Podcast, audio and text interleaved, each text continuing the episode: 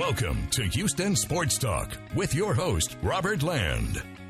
Welcome to our live Texans Jags postgame show. Robert with Sports Radio 610, Shaun Bijani. Well, Shaun, they've lived on a razor's edge for four weeks. They finally got got. I guess that's the polite way to sum it up. But you know, Shaun, it's tough to win in the NFL when you play 11 versus 18. You know what I mean? yeah, I know what you mean, man. Uh, this one was weird. I, I, don't know if you'll ever see another one like this one. Um, you, week to week, eh, you know, all games are a little bit different. I, I can't tell you if I've ever seen a game end like the one did today, where a guy who you have zero confidence in going out there kicking even a 40 plus yard field goal, a 58 yard field goal to tie it and it's probably the kick of his life. I so badly wanted to ask Matt Ammendola about that after the game. I just didn't know how to phrase it without sounding like a jerk as usual. Um, but he couldn't have kicked it any better. This was the epitome of every inch matters, every foot, every yard, and the Texans fell one short. Yeah, and we'll get into more of that whole decision and what got into it, but get in the comments. What did you think of that decision? What did you think of other decisions in this game?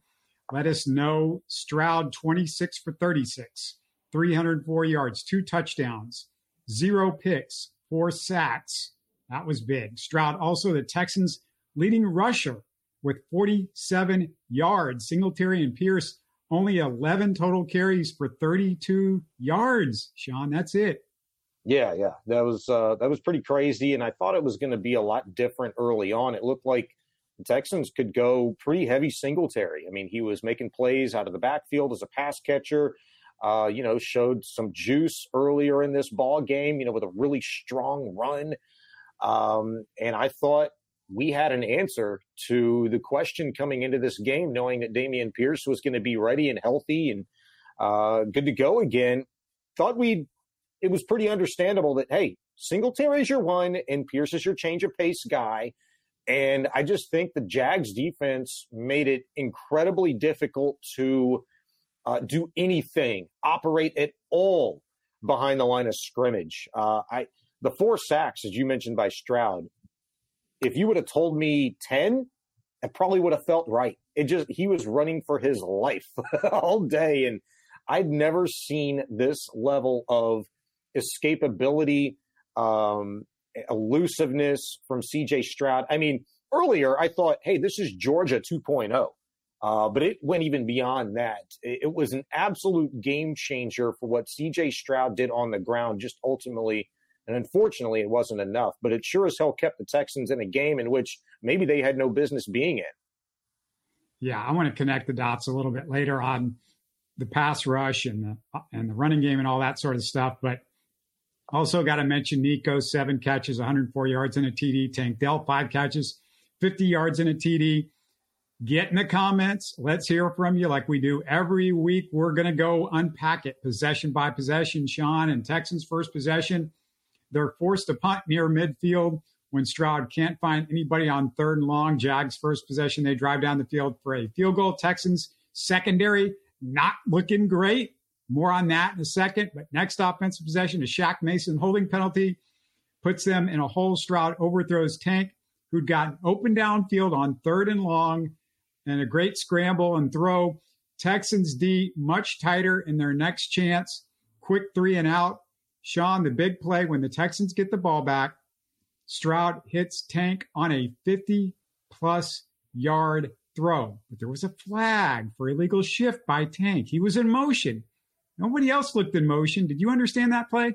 Uh, I didn't, and I want to talk about it a little bit because I was asking uh, everybody sitting next to me in the press box, like, "Hey, you know, what does this mean?" And I'll, I'll take you through it. Uh, you know, obviously, if you go back and you look, and I'm sure we all saw the play a couple of three times.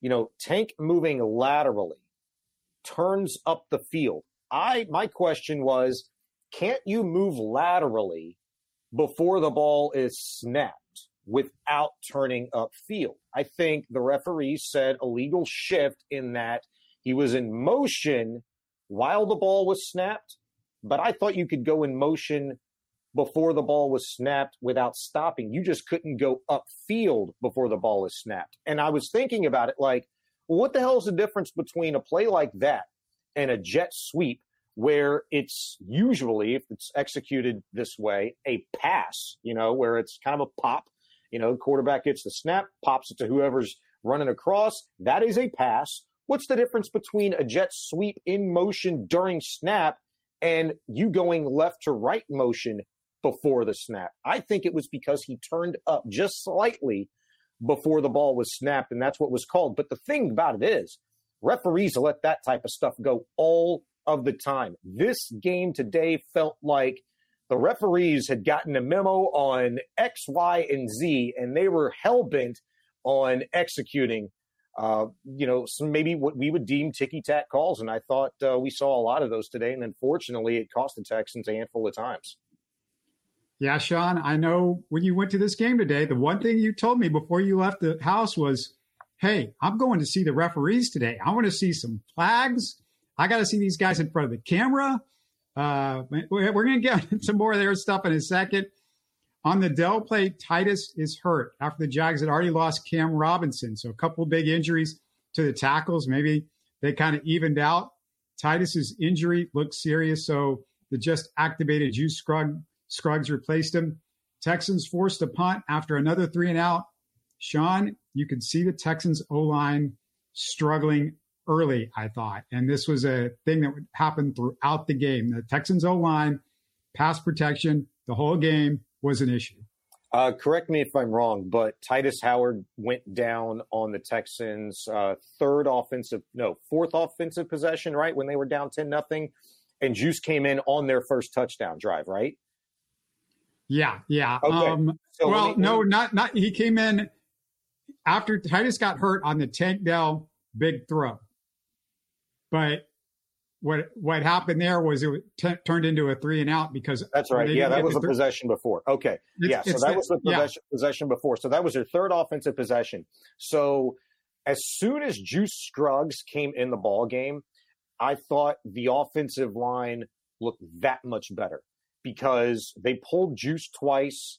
Uh, they used him to double team once, which it wasn't really great with Michael Deiter, but they were doing some different things, and it was you could clearly see that. So I I thought, you know, we would start to see a little bit more of an aggressive offense, kind of like it turned into, where CJ's doing more a little bit off schedule. Just I didn't anticipate that much. Uh, I thought Juice played a really good game today uh, for prepping much of the offseason at center and then, you know, coming back just this week uh, as a full participant in practice for the first time in geez, well, I mean, well, since the Saints game, so however many weeks that was, 12 weeks, uh, 13 weeks. Uh, I thought it was pretty damn good going into play a position that he probably wasn't anticipating playing, at least while Tytus Howard was healthy. Um, and a quick side note, by the way, you mentioned Tytus Howard going down. Maybe good news. I saw him in the locker room after the game. He had a sleeve on his left leg, sitting down, chilling, seemed to be in a you know fairly good mood for a guy who had to leave the game early with an injury and you know be carted you know into the locker room. So I think uh, certainly something to keep an eye on, and not necessarily uh, all doom and gloom yet in terms of the future and the health status of Tytus Howard. Yeah, I'm, i want to talk about the Juice Scruggs thing in a bit, but look, Deiter did not look good today. Um, I, Larry Tunsil it was a mess. I'm going to talk about Larry, Larry Tunsil a little bit later, but let's go to the next Jags possession. 43 yard screen to Johnson puts the Jags inside the 10, but looked like Houston Carson made a nice play on third and goal. But Shaun, he gets called for what a lot of fans thought was a questionable interference. Lawrence scores on the sneak. They're up 10 nothing, but should they have been up 10 nothing? Ah, uh, you know, the the play the the call on Carson. Um, I'm trying to remember if I thought that that was kind of ticky tack. I think that was probably pretty legit. The two that I really thought were bad was were the back to back ones on Tavierre Thomas, which we'll get to. But yeah, um, you know, look at that point in time when you're giving up chunky plays, it's very difficult to keep a team out of the end zone. Uh, especially this Jaguars offense with Trevor Lawrence, who isn't going to give uh, many teams an opportunity to get in the backfield and affect what he's doing in his operating procedure. That sucker got rid of the ball so damn fast, it was like ridiculous. Uh, credit to him in their offense, their route trees, the way that they got Ridley, Zay Jones uh, open early and often, just with you know little crossing routes and quick slants. I mean, they were so damn fast off the line. It was it was tough. So I mean, should they shouldn't they have had ten points or not at that point? I, I don't know. It's just um, at, as the game went along, yeah, I could hear that argument. Like uh, the referees were certainly imparting their uh, position on the game more. Uh, Kobe said he blames the refs. They're trying to sell the Jags to London. I, I whatever. Uh, I think London is already sold on the Jags. But next Jags possession, 43 yard screen to Johnson puts the Jags inside the 10. Um, oh, let's go ahead. I, I, I, was already on that on that one. Let's go to the next possession. Texans respond. Big screen play to Singletary, very similar to the Jags' last drive, puts the Texans inside the yeah. 10. This is the drive you're talking about, Shaun. Scruggs was incredible. He was very good throughout this drive. He made some key blocks. Yeah. Um, and Stroud finishes it off with that scramble and touchdown to Tank. But Shaun, with Scruggs, I don't know if it's not a blessing in disguise to have him at guard over Tytus. I don't want to see Tytus get hurt, but that could be a blessing in disguise. Although, like I said, Deiter wasn't good today. You kind of wanted Stroud to replace Deiter on the offensive line and maybe improve there and get him to the position that you drafted him for. But man, just it seemed like it was a big. I mean, look, when I was watching Scruggs, I saw him pushing guys three, four yards down the field. And what I didn't understand, and David says didn't understand the fact that Dameon Pierce was splitting carries with Singletary. I just think they went away from the run early because Tytus as usual, wasn't doing a good job. The whole offensive line wasn't doing a good job. But when Scruggs came in there, I think you should have run behind him more.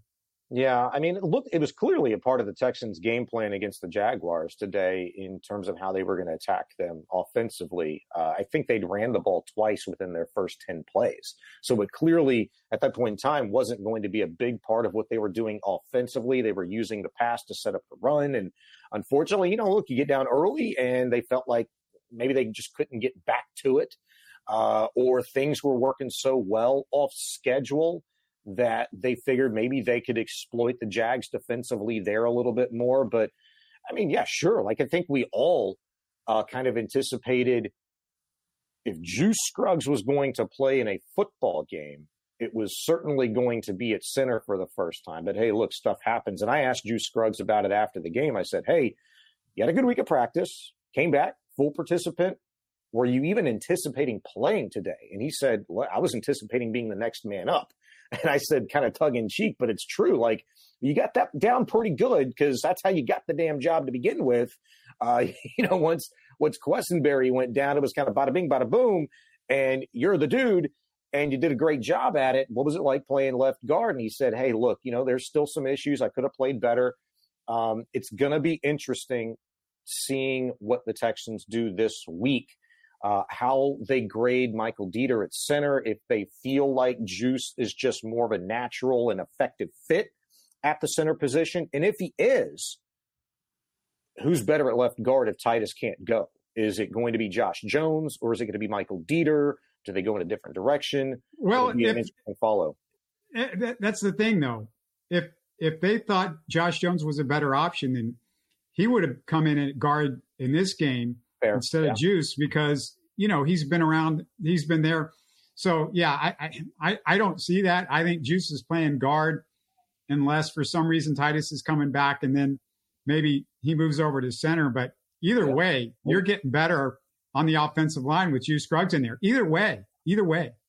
Yeah, no, I agree with that. I agree with that. Now, look, uh, you want Tytus Howard to be okay. You don't want him to miss any significant amount of time. Uh, certainly, um, if it's an MCL, if it's an ACL, I mean, who knows? It's it's one of those difficult things. Uh, typically, if it's something like that, you're not seeing that dude in the locker room right after the game. Uh, he's getting, uh, you know, scanned and you know checked out, and he's not there. Uh, we'll see. Um, Only six weeks left, by best. the way. Yeah, yeah just six, six weeks, weeks left. Only six weeks left, and I think the Texans only have like one spot uh, to the, uh, on IR to designate a guy to return. So, you know, we'll see. It's a big week for Tytus Howard for sure. For sure. Jags offense drives into field goal range, but Will Anderson makes a big tackle for loss on third and long. Steven Nelson, good coverage in the end zone, forces a field goal. Shaun, it's at this point that I can hear the Texans fans affecting the Jags offense. Yeah. And I haven't heard it like this in years. Nice job, Texans fans. That that sounded like NFL football crowd, and that was great. It did, and to be honest with you, um, it was probably six to ten thousand light in terms of having all the seats filled. You know, it was one of those scattery kind of attended games. Uh, but the people, the fans that were in the building today, um, they made it sound like 72,000 strong, you know, screaming at the top of their lungs. And I'll tell you what, on that, on that defensive stand, it was huge, uh, for the Texans to hold the Jags to just three points in that instance for me, because you started to see offensively how it was going to be pretty damn difficult for the Texans to operate. And you're thinking, like, at that point in time, hey, look, Tytus is down. You don't know what it's going to look like in totality with Scruggs. And are they ever going to get this run game going? Can Stroud continue to run for his life and scramble all day? Um, to me, that was huge. And that whole defensive stand towards the end, after they'd gotten that first down, it was really the tone was set with Will Anderson in that six yard TFL because that brought life back into the stadium. Uh, Anderson was jacked up, you know, um, just trying to juice the crowd up. I, I, thought that was a big time play in that drive and really a big time play in that first half for the Texans. Yeah, and it looked like the Texans might have a little momentum at this point. Yeah. And about 14 things happened in the last couple of minutes of the half, Shaun.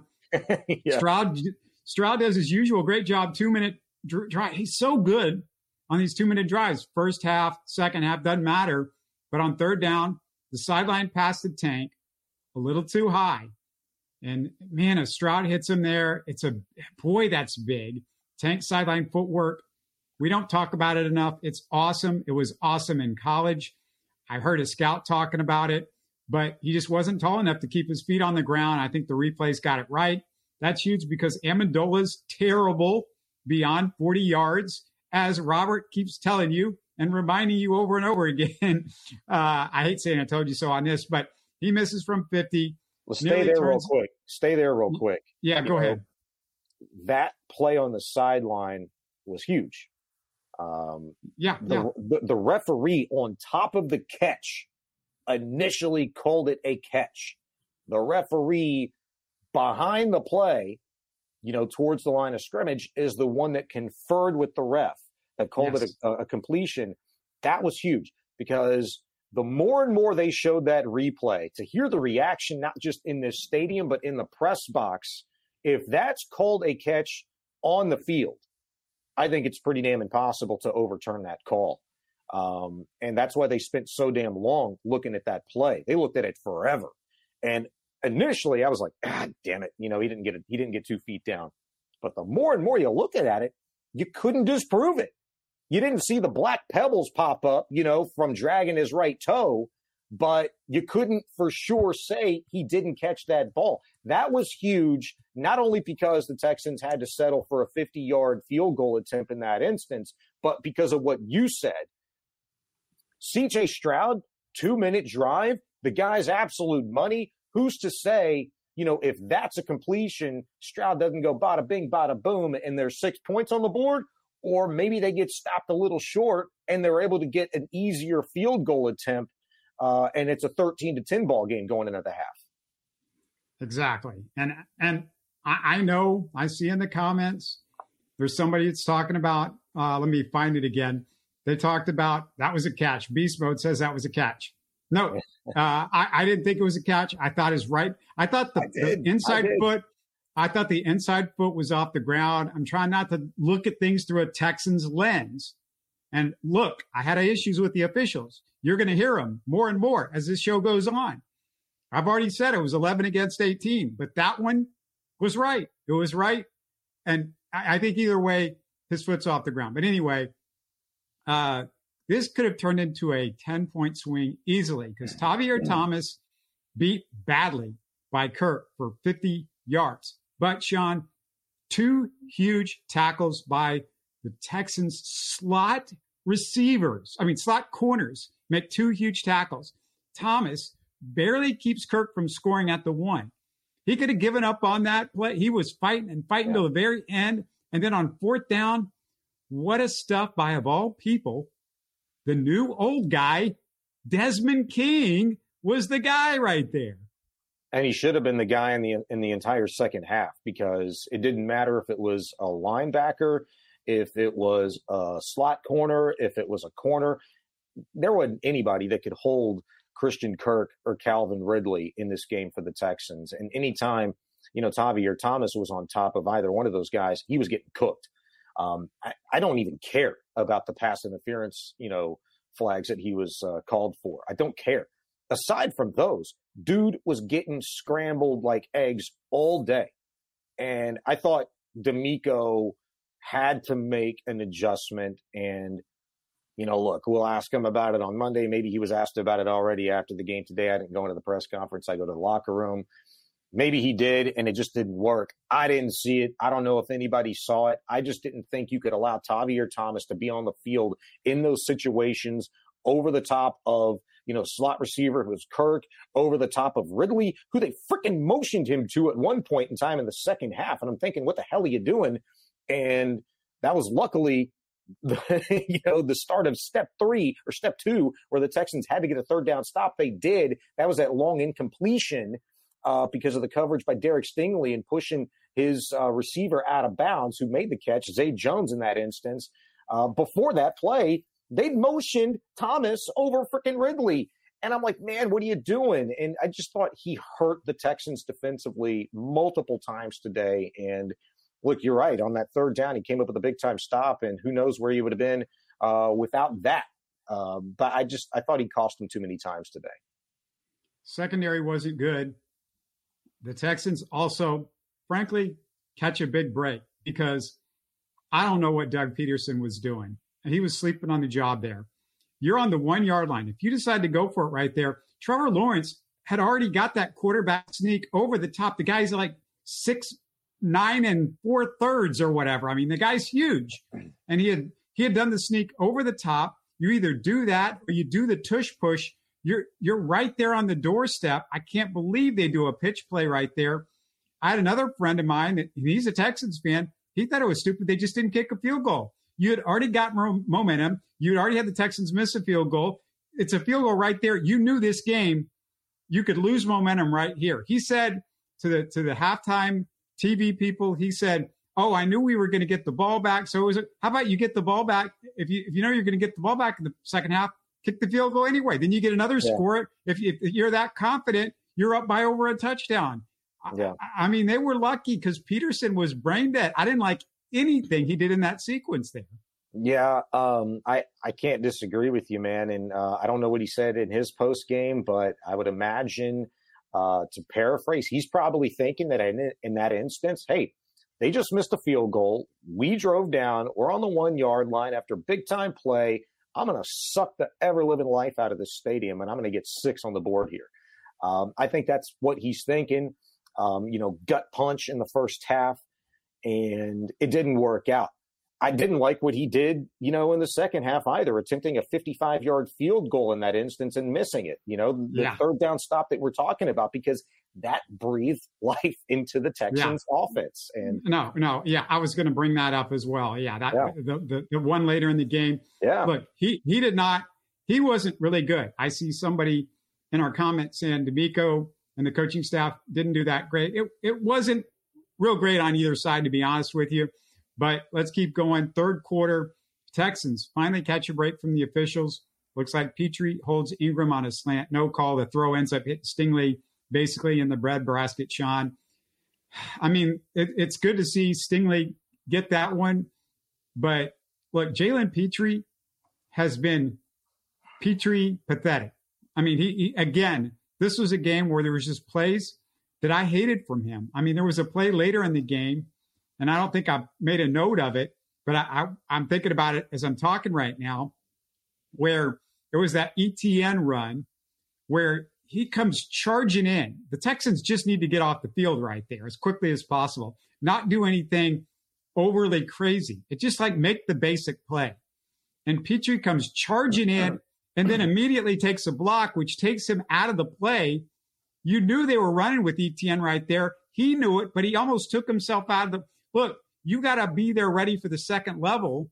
If you're Pitre, if you think it's a run, but you don't run, come charging in as fast as you can to the defensive line because if you miss on the line as a little safety, which is pretty easy to do if you get chipped or blocked, it, he's passed there and into the open field. I just Jalen Pitre, it, it, it's gotten to be bad. I'm, I'm genuinely worried about him each and every play.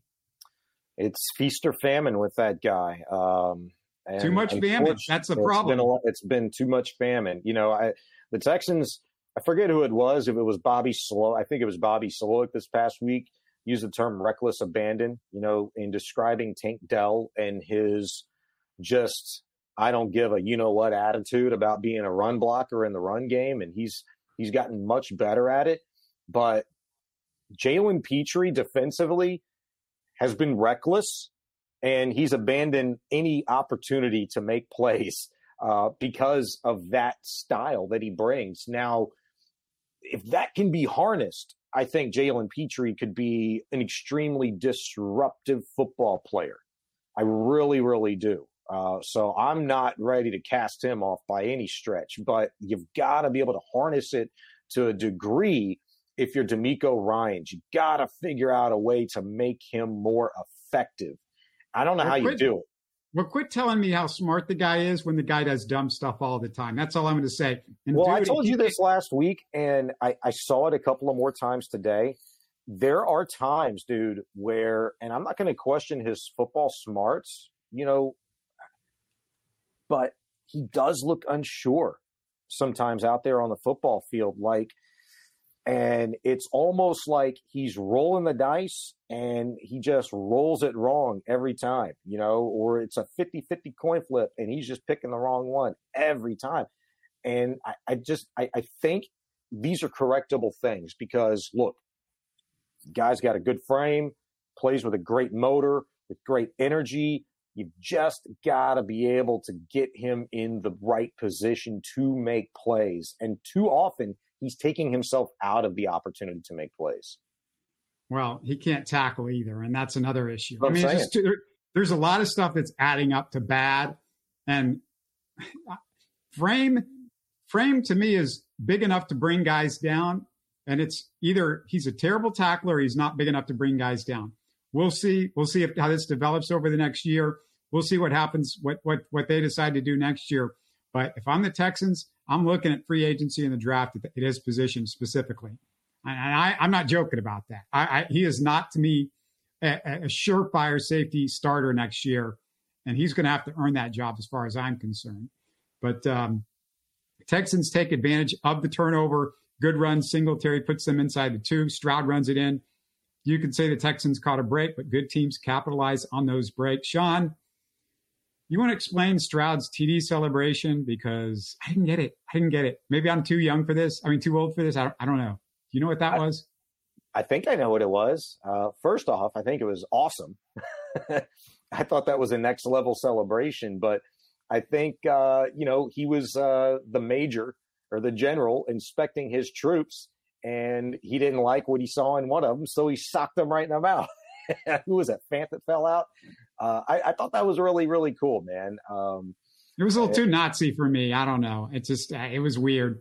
Uh, I didn't get Nazi at all. I got I got Full Metal Jacket vibes from that. I got uh, uh, R. Lee Ermey vibes from that, and I enjoyed it.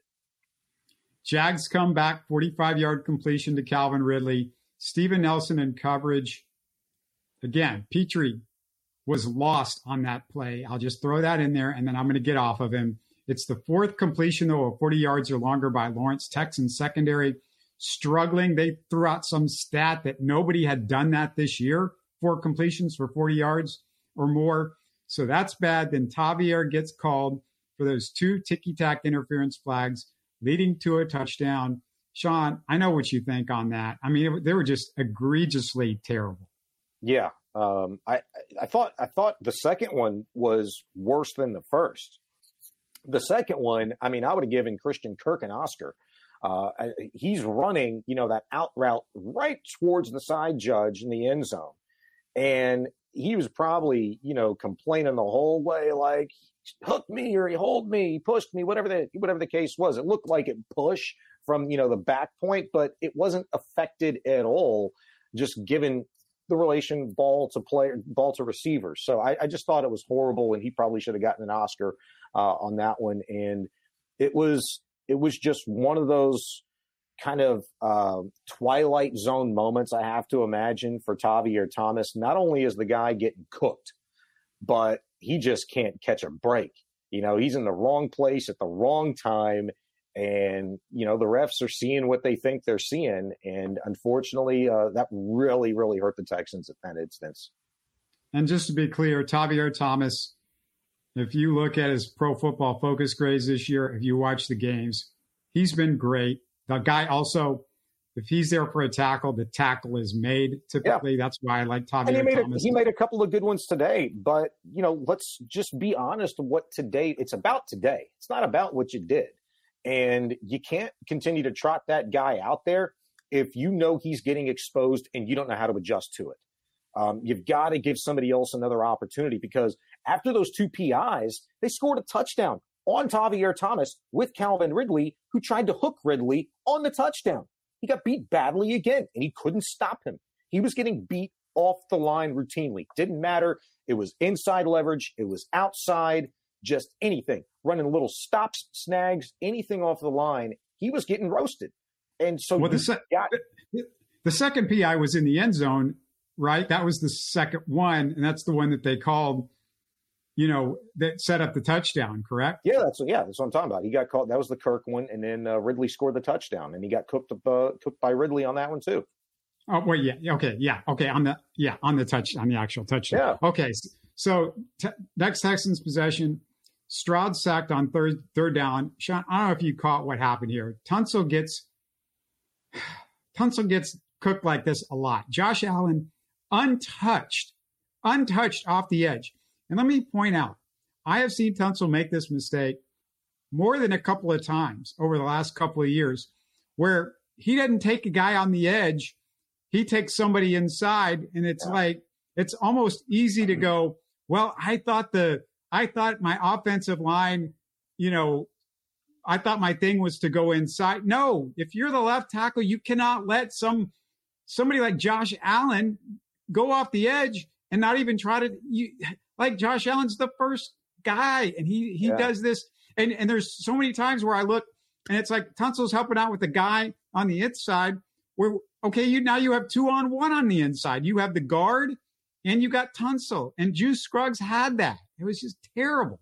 Yeah, yeah. Uh, I I can I can recall at least three times, including today, that that's uh, you know been the case with Tunsil, where he's just not even attempted to block the, the outside rush.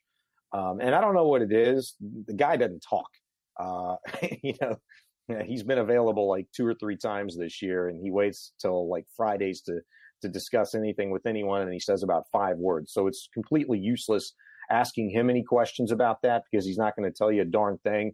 But I am genuinely curious if that is a miscommunication on his part if that is just game planned, because sometimes you do leave that guy on the edge alone. Um, you don't want to touch him uh, for whatever reason. He, it might be a read guy, but I would just not even imagine that you would be doing that with Josh Allen, who Laremy Tunsil's played very well against in his career. Um, his numbers, you know, against uh, that that head to head has fared a lot better for the Texans in games at Jacksonville for whatever reason. But um, I, I, just I don't know. I'm you remind me of that because I will ask somebody on the offensive line uh, that question this week um, during practice. There's about three things that you said right there that I need to get into. First of all, Laremy Tunsil, the fact that he's not talking He's the captain, correct, Sean? The captain? Hey, captain. Yep. Yep.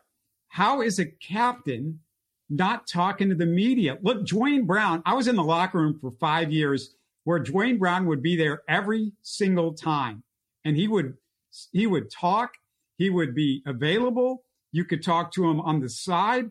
Duane Brown was there. I, this is not something that, as a captain, as your best offensive lineman, as a tackle that's so key, and as a veteran on this team, that he doesn't talk. Number two, um, I, I also feel like he he might be hurting a little bit more today than he has because we know he's not practicing.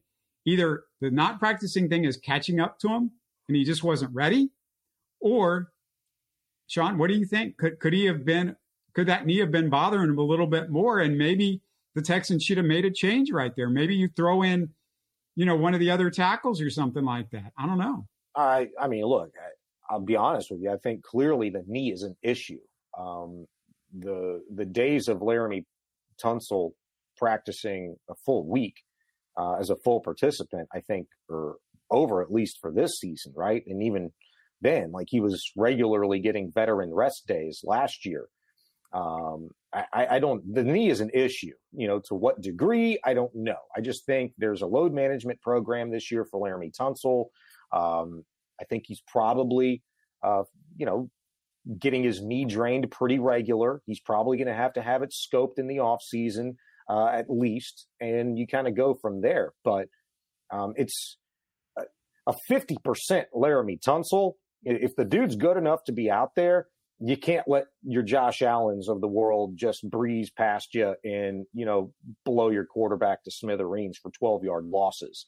Uh, it doesn't happen on the regular, but it happens in big. That was a big time situation when that happened. That was a hell of a time to allow that to happen.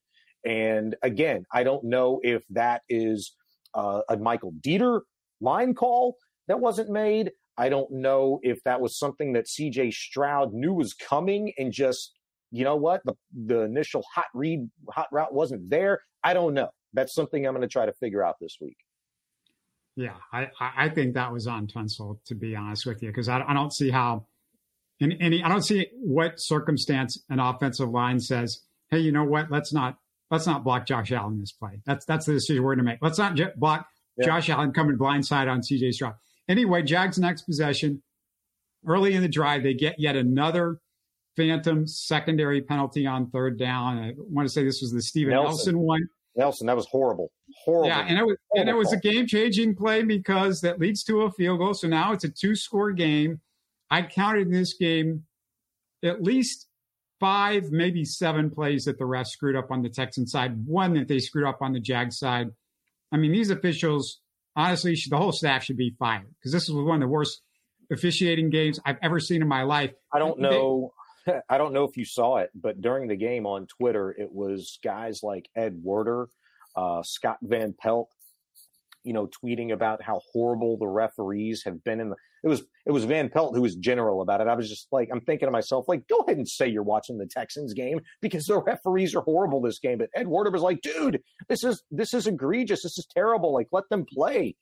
Uh, yeah, you know, sure, the one sure. the one call that I can think that the referees negated to throw a flag on uh, for the Jaguars was one of the worst non calls for a false start that I maybe ever seen by their left right.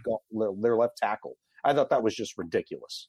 Yeah, that's one of the ones on my list of five to seven, at least at least six probably.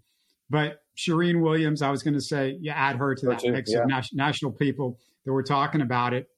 So Texans next possession, third and one near midfield, nine minutes left. You know you're probably going for it in that situation with the amount of time that's left on the clock. And Sean, I hated three things. And then you can respond. These are the three things I hated. Number one, no urgency that whole drive down two scores by Bobby Slowik. I thought you needed urgency. I don't know why we were playing slow. It's like nine, 11 minutes, 10 minutes, nine minutes left. Like you've got to have urgency. Plus, you had lost timeouts. So that's going to be cru- crucial late in the game. Number two, you know it's four down territory. Why aren't you running on third and one? I mean, it, I didn't get that. Number three, why is Stroud going deep on fourth and one? He needed one yard. And Stroud's situational football in short yardage late in games, it's been a weakness. I would rather him try to run. I want him, tr- you know, trying to do something shorter. But it's not like these are guys that he's throwing to way down the field that are wide open. And, and God, I, I saw this same situation in the Bengals game. Well, uh, I'll tell you this: one, I don't know, just like you don't know. Two, Bobby Slowik talks on Thursdays. Uh, you'll have to wait till Thursday, and I'll guarantee you that he'll give you a real honest answer on Thursday. Um, he's uh, got a track record of not making any qualms about uh, owning up to a mistake and a play call, and he's very good at uh, describing it and explaining it. So I don't, I don't think the the fourth down. Let me be clear. I, this isn't about play call. This is about Stroud knowing situation. But the third down, ask him about the third down and one. Because, like, did he know at that time it was four down territory? And why didn't he run the ball? Yeah, I think that's one question. And I think uh, why are you throwing on third and one and fourth and one? You know, what's the situation? Why are you doing that? And I, I can only tell you what my thought process was in that instance because right after the Singletary three yard gain on the second and four to make it third and one, I thought briefly because the Texans kind of went, I think they went fairly quickly there, if I recall correct uh, correctly. Um, I was thinking, you know what? Everybody thinks they're going to run here. It's third and one, but just going by what we've seen from Slowik, if there's a matchup that he thinks he can get from the defense thinking they're going to run it on third and one, he's going to try and take advantage of it. So while that play ended up going to Nico Collins, I'm willing to bet you that without having gone back and watched the play even a second time, that throw to Collins was probably the third option on that particular play. And if that ball was thrown to Tank Dell, maybe it's even a maybe it's a close uh, you know, there's a chance that there's a completion there because Tank's scramble ability and just in syncness with his quarterback is just different. Uh, Collins had maybe kind of given up on the play, wasn't didn't have eyes back, and whatever. I don't know, but I'm gonna almost guarantee you that he was the third option at least on that particular play, and that's the reason why they decided to throw it on third and one. And once you throw it on third and one, I thought, okay, you could still run it on fourth and one, but we just like we talk about almost week to week, Robert you have to make the defense think for a millisecond that you're going to pass. Play action. And again, it was you're going to try to take advantage of the one on one, and he simply overthrew Dalton Schultz there. You cannot throw on fourth and one with such a, a low percentage play like that. And um, those are questions that will be asked guaranteed this week. You're just going to have to wait till Thursday for an answer. Yeah. And this is not, again, when you address it to Slowik, this is not once that we've had this issue where right. he's throwing 30 yards down the field on a crucial where you just need like two yards. This has happened multiple times now in the last three or four weeks. So the Bengals game, I, I immediately comes to mind. But Jags decide to go for a 55 yard field goal when they get the ball back. Didn't understand the move by Pederson with seven minutes left. I think you mentioned that earlier, Sean. Yep. You thought it was ridiculous. 10 point lead as opposed to 13 wasn't worth the potential of giving up great field position. Jags missed the field goal, so the Texans still in it. Stroud hits Hutchinson. Hutchinson out of the blue. He finds Xavier Hutchinson, you know, for a big play. Then Nico for the 18 yard touchdown. Five plays, less than a minute, Sean. It was the perfect drive that you needed right there. And you're going, okay, we can do it again. Yeah, that sequence was something else, man, because, uh, you know, after the incompletions on third and one and fourth and one, that felt like ball game. Yeah. And the missed 55 yard field goal, even the decision to kick the damn thing, um, that felt like it just breathed life back into the Texans because the Jags were doing nothing but driving. And, um, you know, if you don't have to have the greatest punter in the world. You're an NFL punter. You decide to take a delay a game, try to pin them on a punt inside their own 10 yard line. That's nothing crazy. Even inside their own 15, you're still making the Texans go 85 at least, right? For the score, whether it's CJ Stroud or not. Um, and we know that they've had issues with, um, you know, up tempo offense. They haven't used it at times when you feel like they're supposed to. So I thought uh, that was huge. He's good what? for at least one in a game. And I thought that 34 yard completion to Xavier Hutchinson was just extremely huge there because that single handedly, and the Texans went boom, hurry up at that point, you know, and got the ball quickly to, to Nico Collins. I thought that was gigantic because that that makes the defense start thinking like, all right, holy smokes, now we got to be on our toes. Texans used tempo at the exact right moment there. And Collins, I said at half, he had one target, one catch, like everybody else not named Tank Dell. If there was one guy that needed to be huge with big playability in him this second half for the Texans to even have a chance at winning this ball game, it was going to be Nico Collins, and he certainly came through and did his part.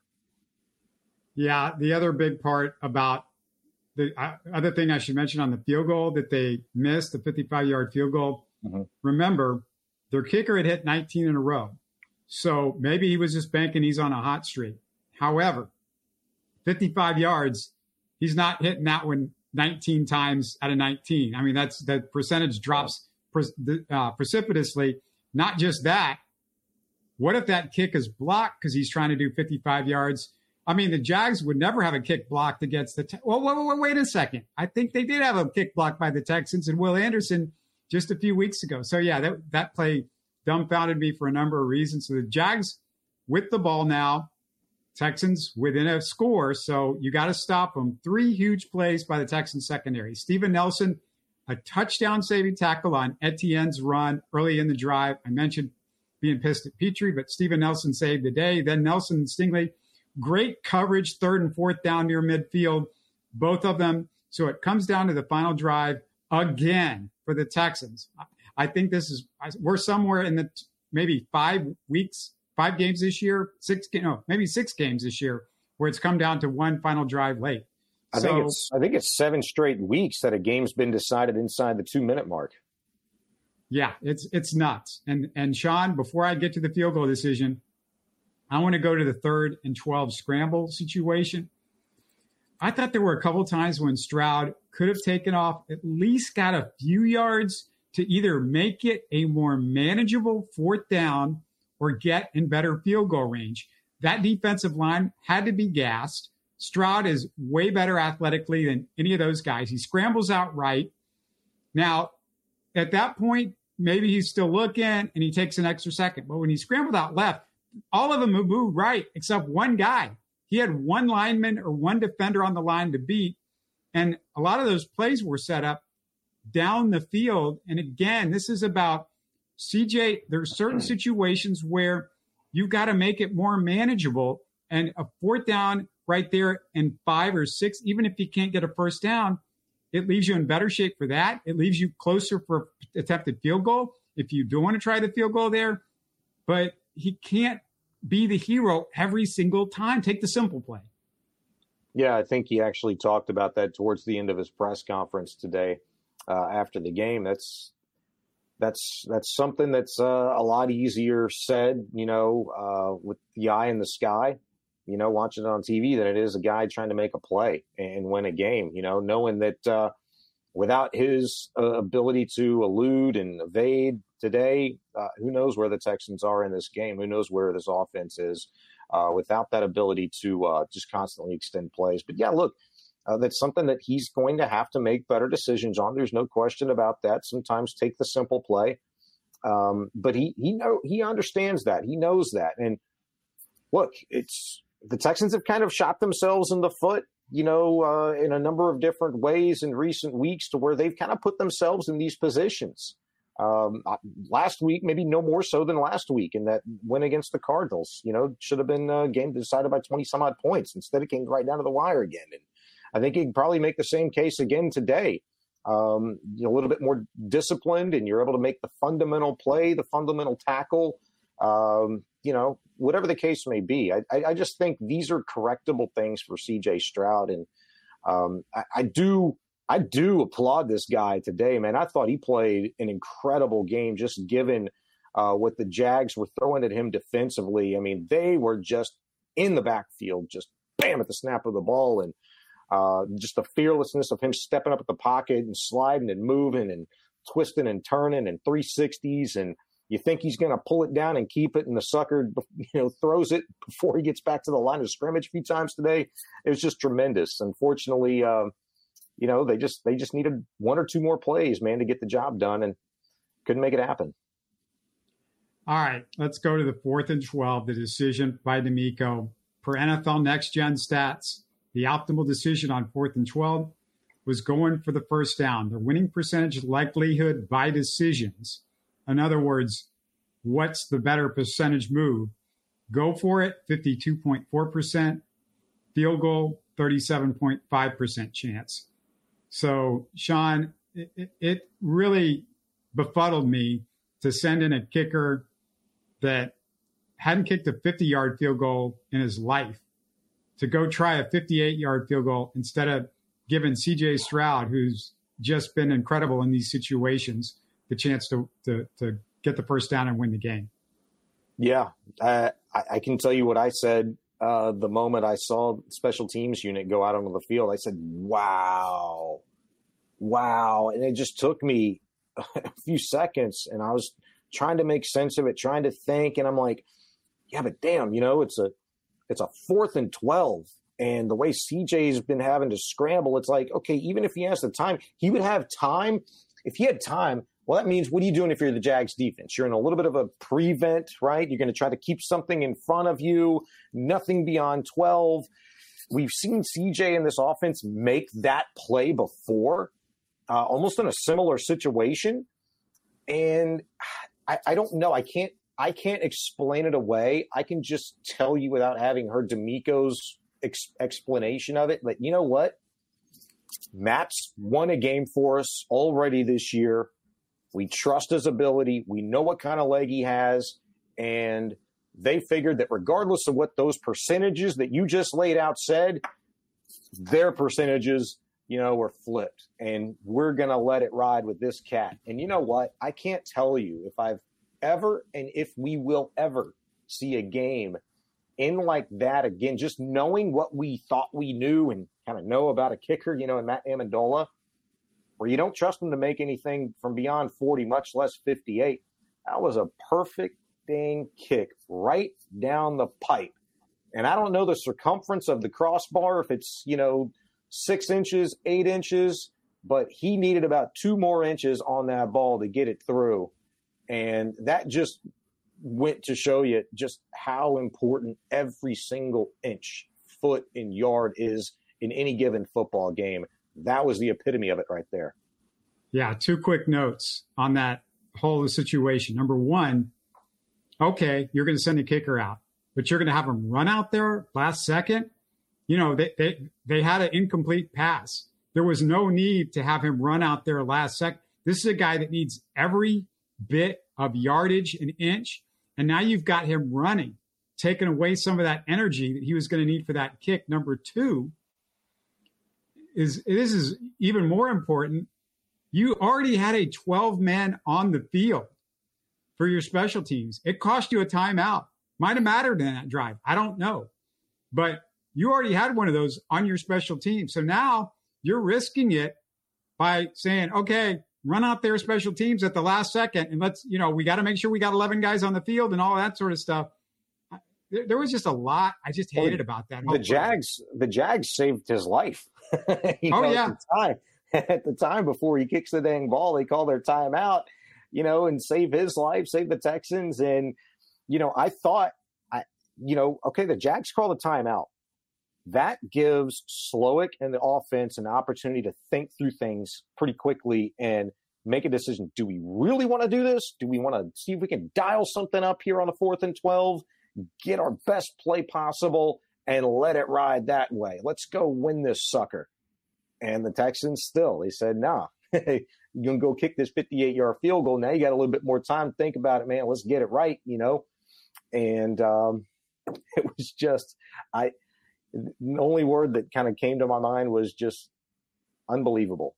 Unbelievable. I'd never seen a game end like that, that way. It was it was pretty incredible.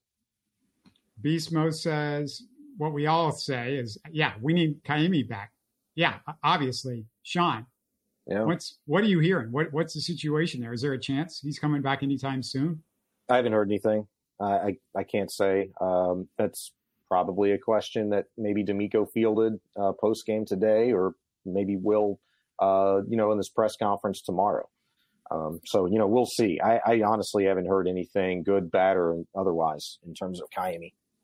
But you know, let, us let's, let's not pretend like it would have been guaranteed. You feel better about it, but I mean, look, he, I think he missed a 55 yarder earlier this year. I know he had one. I think he, I think he botched one like within the first month of the season and gotten a second opportunity on that same uh, instance in that game and missed a 54 yarder or something like that. So, I mean, it happens. Well, you never know. Well, it, here's the difference with Ka'imi. Ka'imi probably makes that first field goal. So it's a tie game at that yeah. point. Yeah, that's fair. And yeah. then, and then, then what happens at the end of the game? And then if the Texans are like trying to get in field goal range at that point, you go, okay, it's fourth and 12. Maybe Stroud's more confident to make the dump down or run for a few yards because he knows, well, if I can get Ka'imi to, to a 52 or 53 yard field goal, then he's got a pretty good chance at make. You know, you just don't know how the whole, you know, the whole psyche changes if you got a real field goal kicker. Yeah, yeah. I mean, I I, I agree with you. I agree with you. Um, you just you still just kind of never know. You just you feel better about it. It makes our hearts hurt a little less at the time. But uh, I think back to DeMeco's post game speech after the win last week against the Cardinals. He was like, "Dang, you know, can we stop? You know, with these heart." He said, "Heartbreaker." This this was a real heartbreaker. Uh, today, losing this, uh, losing out on an opportunity to be first place within the AFC South. Um, you know, you had an out. Hell, I, I, I think I think at one point in time, like uh, I think the Chiefs are still playing, right? Aren't the Jags like the number one seed right now? you know, yes. like what what would the Texans, you know, seeding have been if they would have won this game? Not just first place in the AFC South, but you know, uh, you go from seventh coming into today's game, and now I think you're eighth at least. You know, until other things, you know, play out in the NFL today. But I mean, this is a big swing. I know the statistic coming into the game was if the Texans would have won, it would have increased their playoff chances by 67%, or they would have had a 67% chance of getting in for sure. And uh, if they lose, which they did, it falls to 32%. And there's a lot of football left to be played. Uh, so you kind of never really know, you know, how it shakes out. But uh, it, it does hurt. Their season's not over, but it does hurt. Yeah, there was a comment in the locker room off the record, one of the players said it was the worst officiated game he's seen in, in his entire life. So yeah, the players obviously pretty upset about that part of, about it. DeMeco, from what I understand in the press conference, didn't really go there. But um, you know, DeMeco, you know, like I said, he's got his own answers, questions and answers from this game. You know, I mean, could Stroud have played a little bit better? Made a, an extra throw here or there, maybe, but I mean, what he did was incredible.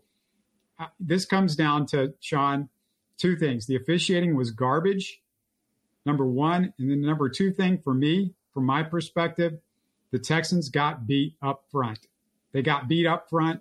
We've seen them play and win these last three games.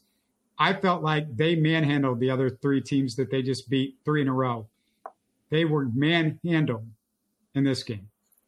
Yeah, I agree with you. They got manhandled up front, and they couldn't apply any pressure to Lawrence, um, you know, and cause any havoc in the backfield there. And it's a darn shame because they did again uh, such a good job of you know stopping the run. Jags, you know, 81 yards on 30 carries today. I think this is uh, six times out of the last seven games in which you've held the opponent to fewer than 100 yards rushing, and that's something that you can take pride in certainly. But if you're doing that, you can't afford to get hurt uh, elsewhere. And it's the chunky plays, man. And there were way too many of them today. You gave up uh, the explosives. And look, you couple that with things you can't do a thing about, um, you know, poor calls from the referees. And, you know, that's why, uh, you know, when you lose games like this, they sting that much worse because not only, you know, they're in, or they're self-inflicted wounds, but you know, there's there's pot shots that you can't do anything about that you fell victim to yeah, this defensive line, what they did against the Texans O line, it's something to think about because the Jets, the Browns. Those are real defenses, even though they don't have a quarterback. So you want Stroud to be upright as the season goes on. So that stuff's got to get corrected in a big way. And Juice Scruggs can't play three positions now. He can only play one. So I think he's going to help you a little bit. But Laremy Tunsil, Deiter, whoever plays, has got to be way the hell better. Um, Texans, you know, a huge loss, obviously, but they're still in pretty good shape for the wild card. We're going to talk more about it midweek. Um, good stuff with uh, the Rockets this weekend. Uh, Shaun Bijani has probably forgotten about this, but it was good news for him. I think that Dana Holgorsen was shown the door over. Uh, over, about uh, that. in U of, at U of H, so he might he might have missed that one. But um, anyway, uh, thanks a lot, guys, for uh, checking us out and uh, stay in touch. Give us a, a, thumbs up. Give us a comment. Let us know what you think of what's going on. Let you know. Let us know what you think about the Texans, obviously, too, in the comments.